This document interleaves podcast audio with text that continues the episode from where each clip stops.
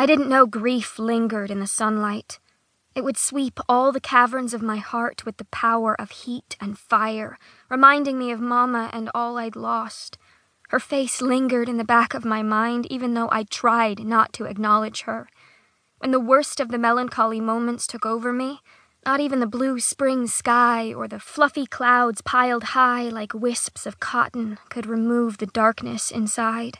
Grief was my new companion, the wraith that haunted my heart. I hated it and clung to it at the same time. Why aren't there guardians patrolling the gardens? My best friend Camille asked with an annoyed sigh. Aren't they supposed to be protecting the castle grounds? A light, cool spring breeze accompanied us around the gardens of Chatham Castle, which loomed high in the distance behind us, soaring with turrets and stone.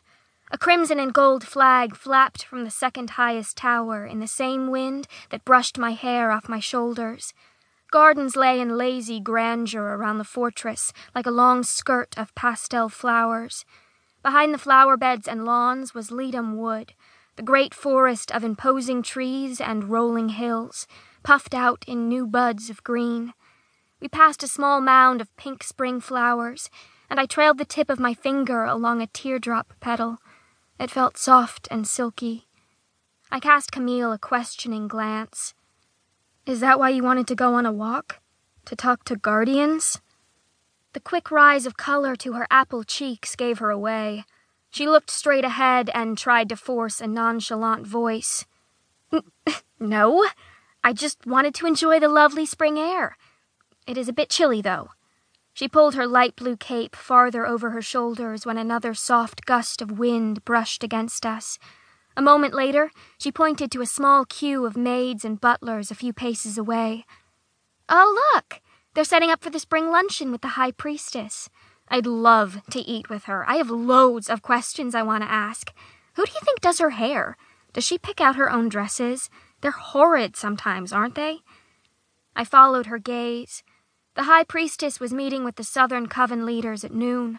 If the gossip I listened to in the castle meant anything, she wanted to address the rumors that the Southern Network had called their army to assemble near the sprawling stone wall that separated us, which meant that our lower covens could be in danger from an attack. I had little hope that good news would come from the meeting.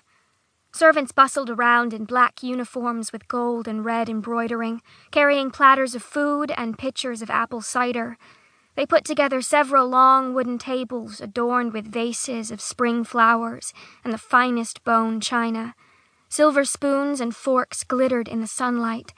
A white canopy hung overhead, suspended by no ropes or twine, but the magic of the butlers held them up. The canopies protected the tables from the warm sunshine, which seemed such a waste to me. Why eat outside if they wouldn't enjoy the gentle heat? The luncheon should be starting soon. I said, eager to get away from what would be a collecting crowd.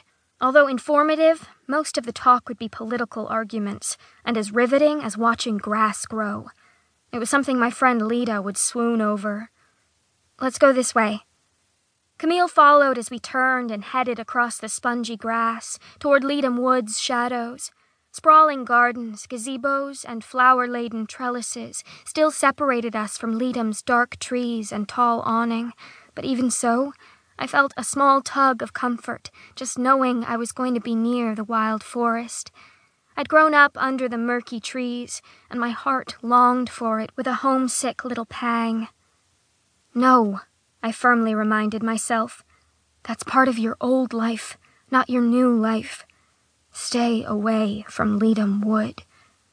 The trapped magic in my heart swirled restlessly at the thought of never going back to the gloomy canopy. The closer we meandered to the thick foliage, the more the back of my throat ached. Let's talk about the anniversary ball, Camille said with a spring in her step that made her dishwater blonde curls bounce.